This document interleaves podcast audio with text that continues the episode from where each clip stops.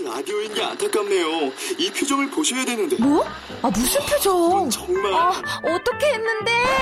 KBS 라디오 7개 채널에서 제공하는 최고급 정보들을 사진과 기사 그리고 영상으로 확인하실 수 있습니다. 읽는 라디오 KBS 라디오 홈페이지 라디오.kbs.co.kr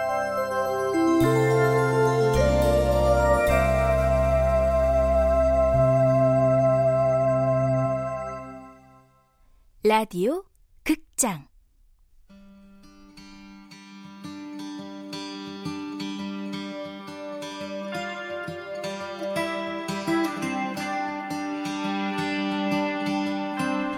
다시 고백.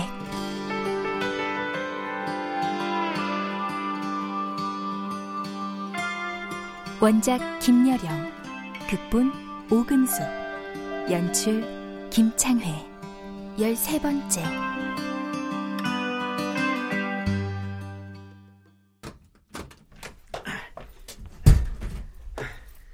엄마, 이거 꿀차. 아유, 이따가 물 끓여 마셔야겠다. 아, 병원에 가지. 이까 감기에 병원은 무슨? 에이, 그래도. 아, 혹시 부학이 안 움직였어? 어, 어, 계속 지켜봤는데 아직은 아니요. 우리 잘 때 나오면 안 되는데. 헤일은 달걀을 한 번 더 들여다보고 컴퓨터를 켰다. 아이고, 집에 오면 제일 먼저 하는 일이 컴퓨터 켜는 거지. 아, 병아리 부화시키는 거 사진으로 올리고 있단 말이야. 그래? 아이고, 역시 우리 막내는 성실하고 기특해요. 어? 에이, 엄마는. 아이, 동생 이왕 작업하는 거 내 홈피드 선전 좀 해주지 어떻게? 뭐, 두통 유발 사이트라고? 아하하 우리 동생이 오늘 많이 피곤한가 보네 평소 존경에 맞지 않는 이 형한테 충격적인 농담을 다 하고 맞네, 우리 혜일이 말이. 어? 나나 네 아버지도 해철이 네 말 들으면 머리가 치끈거린다니까. 걱정 마 내 실험이 끝나면 우리 식구들 아주 상쾌해질 테니까 아, 엄마 나 밥 줘. 어, 그래. 저녁 먹자. 고등어 구워줄게. 헤일은 엄마가 방에서 나가자 주머니에서 건전지를 꺼내 책상 제일 아래 서랍에 던져 넣었다. 건전지가 수북했다.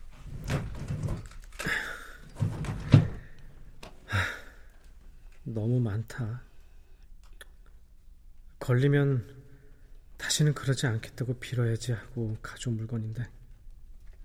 건전지는 헤일이 도둑질한 물건들 중 큰 건 묻어버리고 작은 것으로 용서받고자 하는 마음이 쌓인 것이다. 용서? 이까 건전지로? 자전거는? 내비게이션은? 귀걸이, 교통카드, 태블릿 PC는?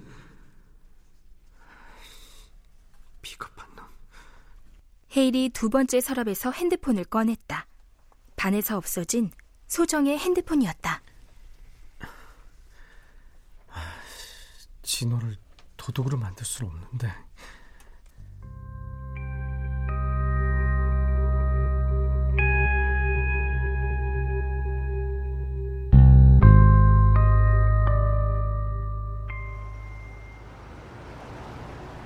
허구독은 회식을 마친 후 대리운전을 불렀다.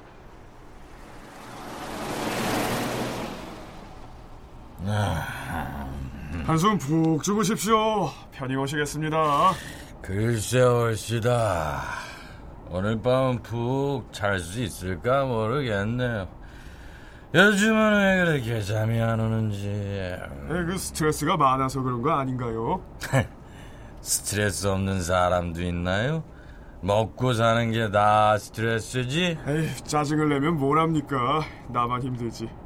그저 가족들 건강하게 잘 먹고 잘 지내는 게 행복이죠.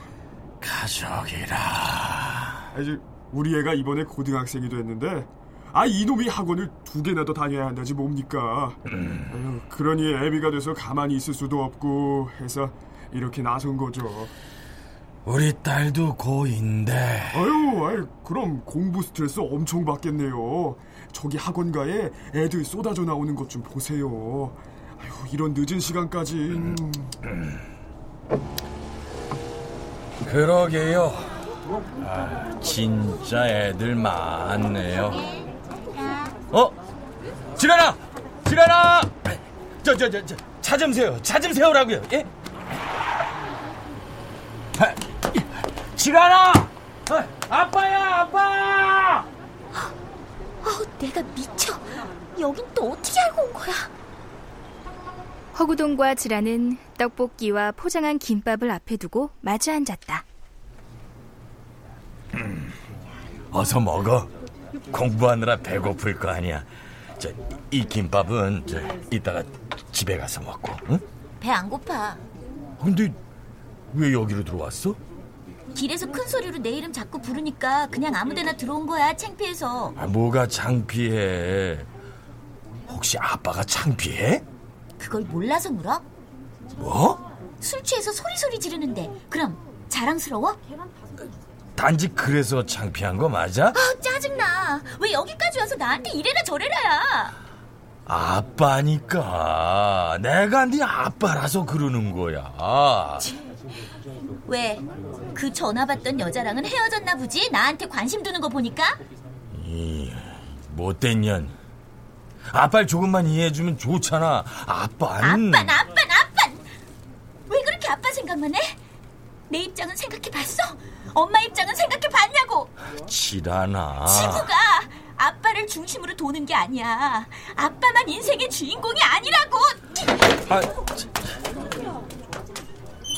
네 엄마도 맨날 그 소리였는데. 아, 그, 지, 지라나. 아, 저, 이거 가져가서 먹어. 아, 이거 가져가. 허구동은 포장해둔 김밥을 들고 지란을 쫓아갔다.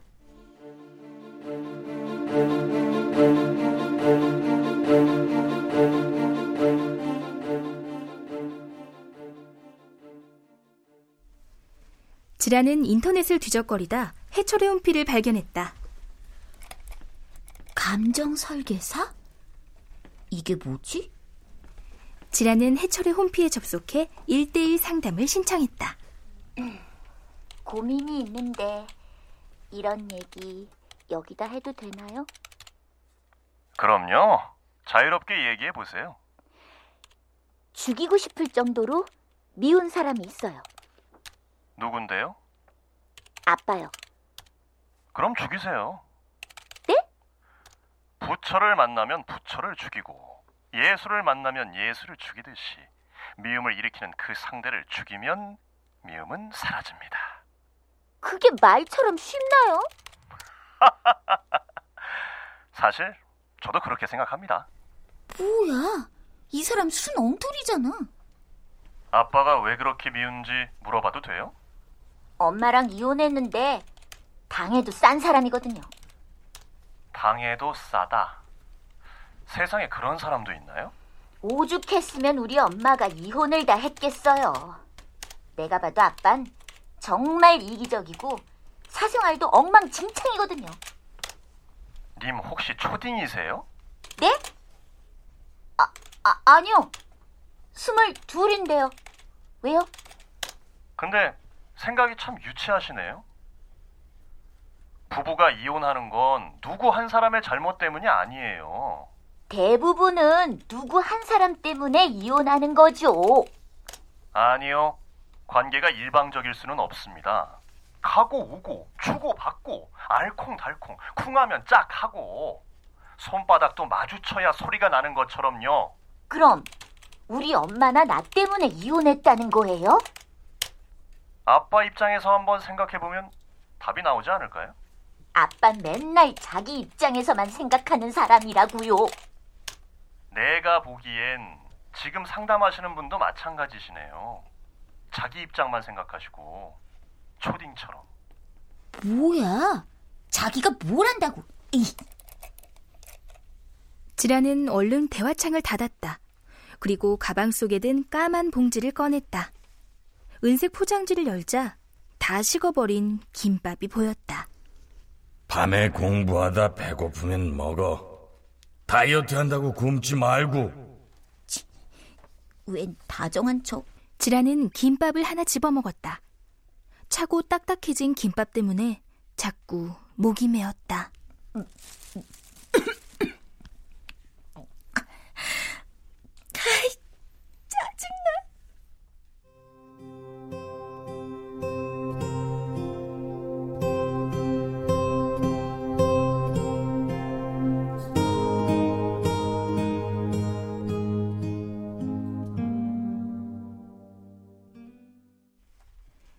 2교시 수업 후 쉬는 시간. 헤일이 잠시 소정의 사물함 앞에 서 있었지만 아무도 헤일을 신경 쓰는 사람은 없었다. 3교시가 끝났을 때 소정은 상처 하나 나지 않은 핸드폰을 고스란히 돌려받았다. 우와! 내 핸드폰! 감사합니다! 감사합니다! 아이들은 소정에게 몰려가 핸드폰을 확인했고 어안이 벙벙한 표정으로 수업 준비를 했다. 아, 쓰바. 아, 요올라 다행이네. 아. 미안하다, 진호야. 에이그, 병신 새끼. 됐어. 음료수나 사. 어, 그래. 정말 신기한 일이네. 돌려주는 도둑이라. 그래도 도둑이 양심은 있나 보네. 아, 그동안 연락 가슴 졸이며 살았네. 나 진짜 핸드폰비 마련하려고 알바까지 알아봤다니까. 천하의 박진호도 겁먹을 때가 있구나. 네가 좋아하는 용창느님이 스바 얼마나 나를 범인 취급했는지 알아? 우리 용창느님이? 설마. 아, 여기 음료수. 자,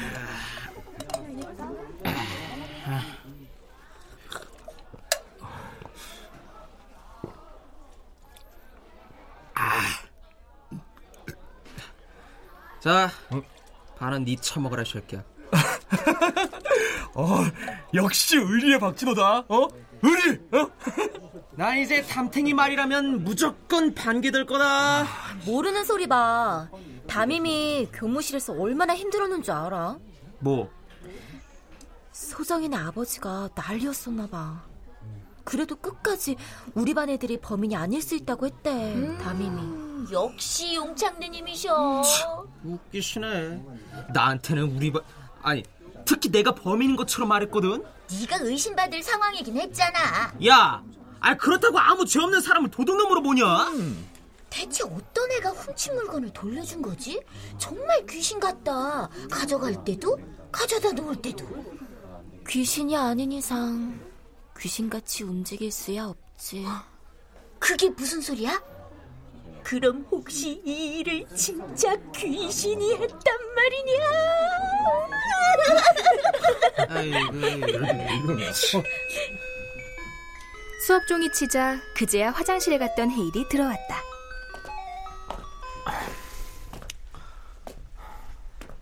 사람이 귀신처럼 행동할 순 없어. 나 다 봤다. 비네일.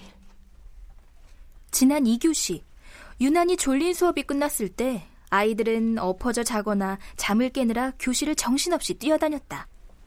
헤일은 자연스레 사물함 앞에 서 있었고 마침 다영은 손거울을 보며 머리를 빗고 있었다.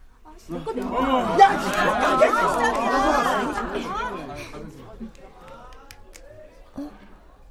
저긴 소정이 사물함인데. 한순간 헤일의 손이 소정의 사물함에 들어갔다 나왔다. 다영이 놀라 거울을 조심스레 다시 봤을 때 헤일은 이미 그 자리에 없었다. 담임한테 말해야 하나? 하필이면 짝사랑하는 상대가 도둑이라니.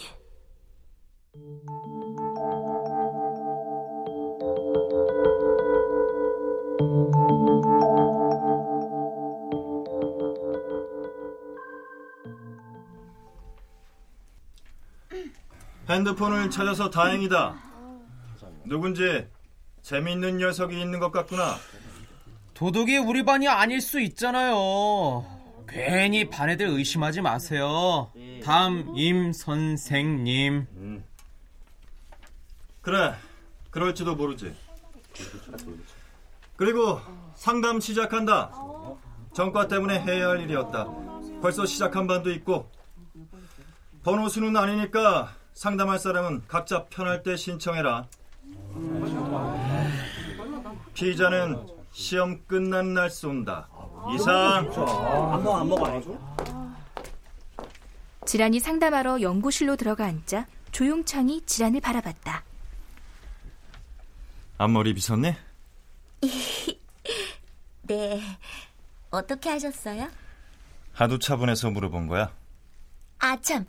이제는 제 태블릿 PC 신경 쓰지 않으셔도 돼요.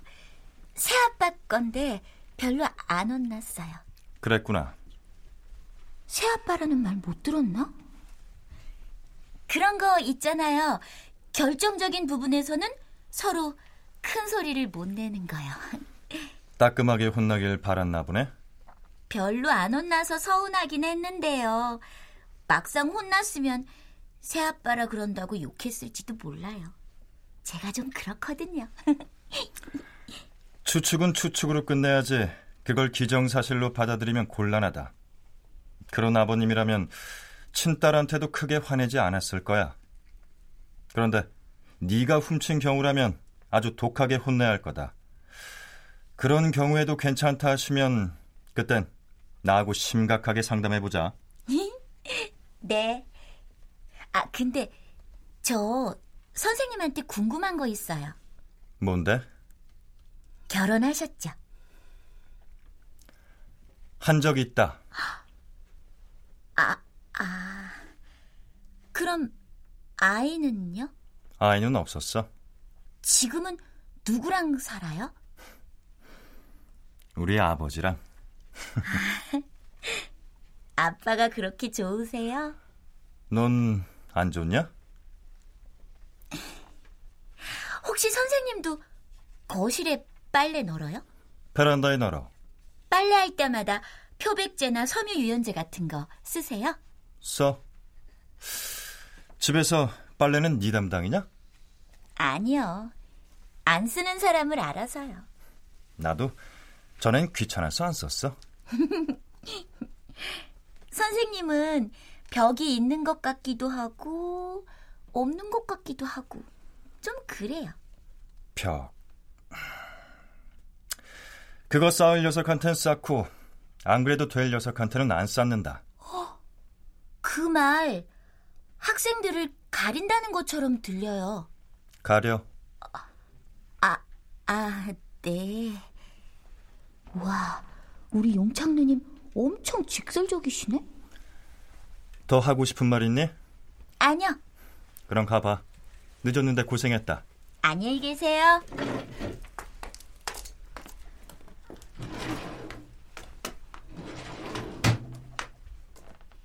용창 누님도 이혼남이었네. 지라는 부부가 헤어지면 무조건 남자를 먼저 탓했다. 내가 밖에서는 인정받고 존경받는 사람이야. 근데 이혼을 해? 하! 누구 좋으라고? 지란이, 넌 절대 엄마 닮으면 안 된다. 알았지? 친아빠 때문이기도 했지만 새아빠도 마찬가지였다. 부부가 헤어졌다기보다는 한쪽이 이혼을 당했다에 더 집착한 것이다. 근데 우리 용창 누님도 이혼을 했다는 건 새아빠 말처럼 보내야 할 사람이기에 부인을 보낸 것일까? 지라는 새아빠 때문에 담임을 믿는 것인지 담임 때문에 새아빠를 믿게 된 것인지 헛갈렸다. 그래. 이혼한 남자 모두를 그 인간처럼 싸잡아 당해도 싼 남자로 취급하지 말자. 이혼은 부부가 헤어지는 거지. 누구 한 사람이 당하는 게 아닐지도 몰라.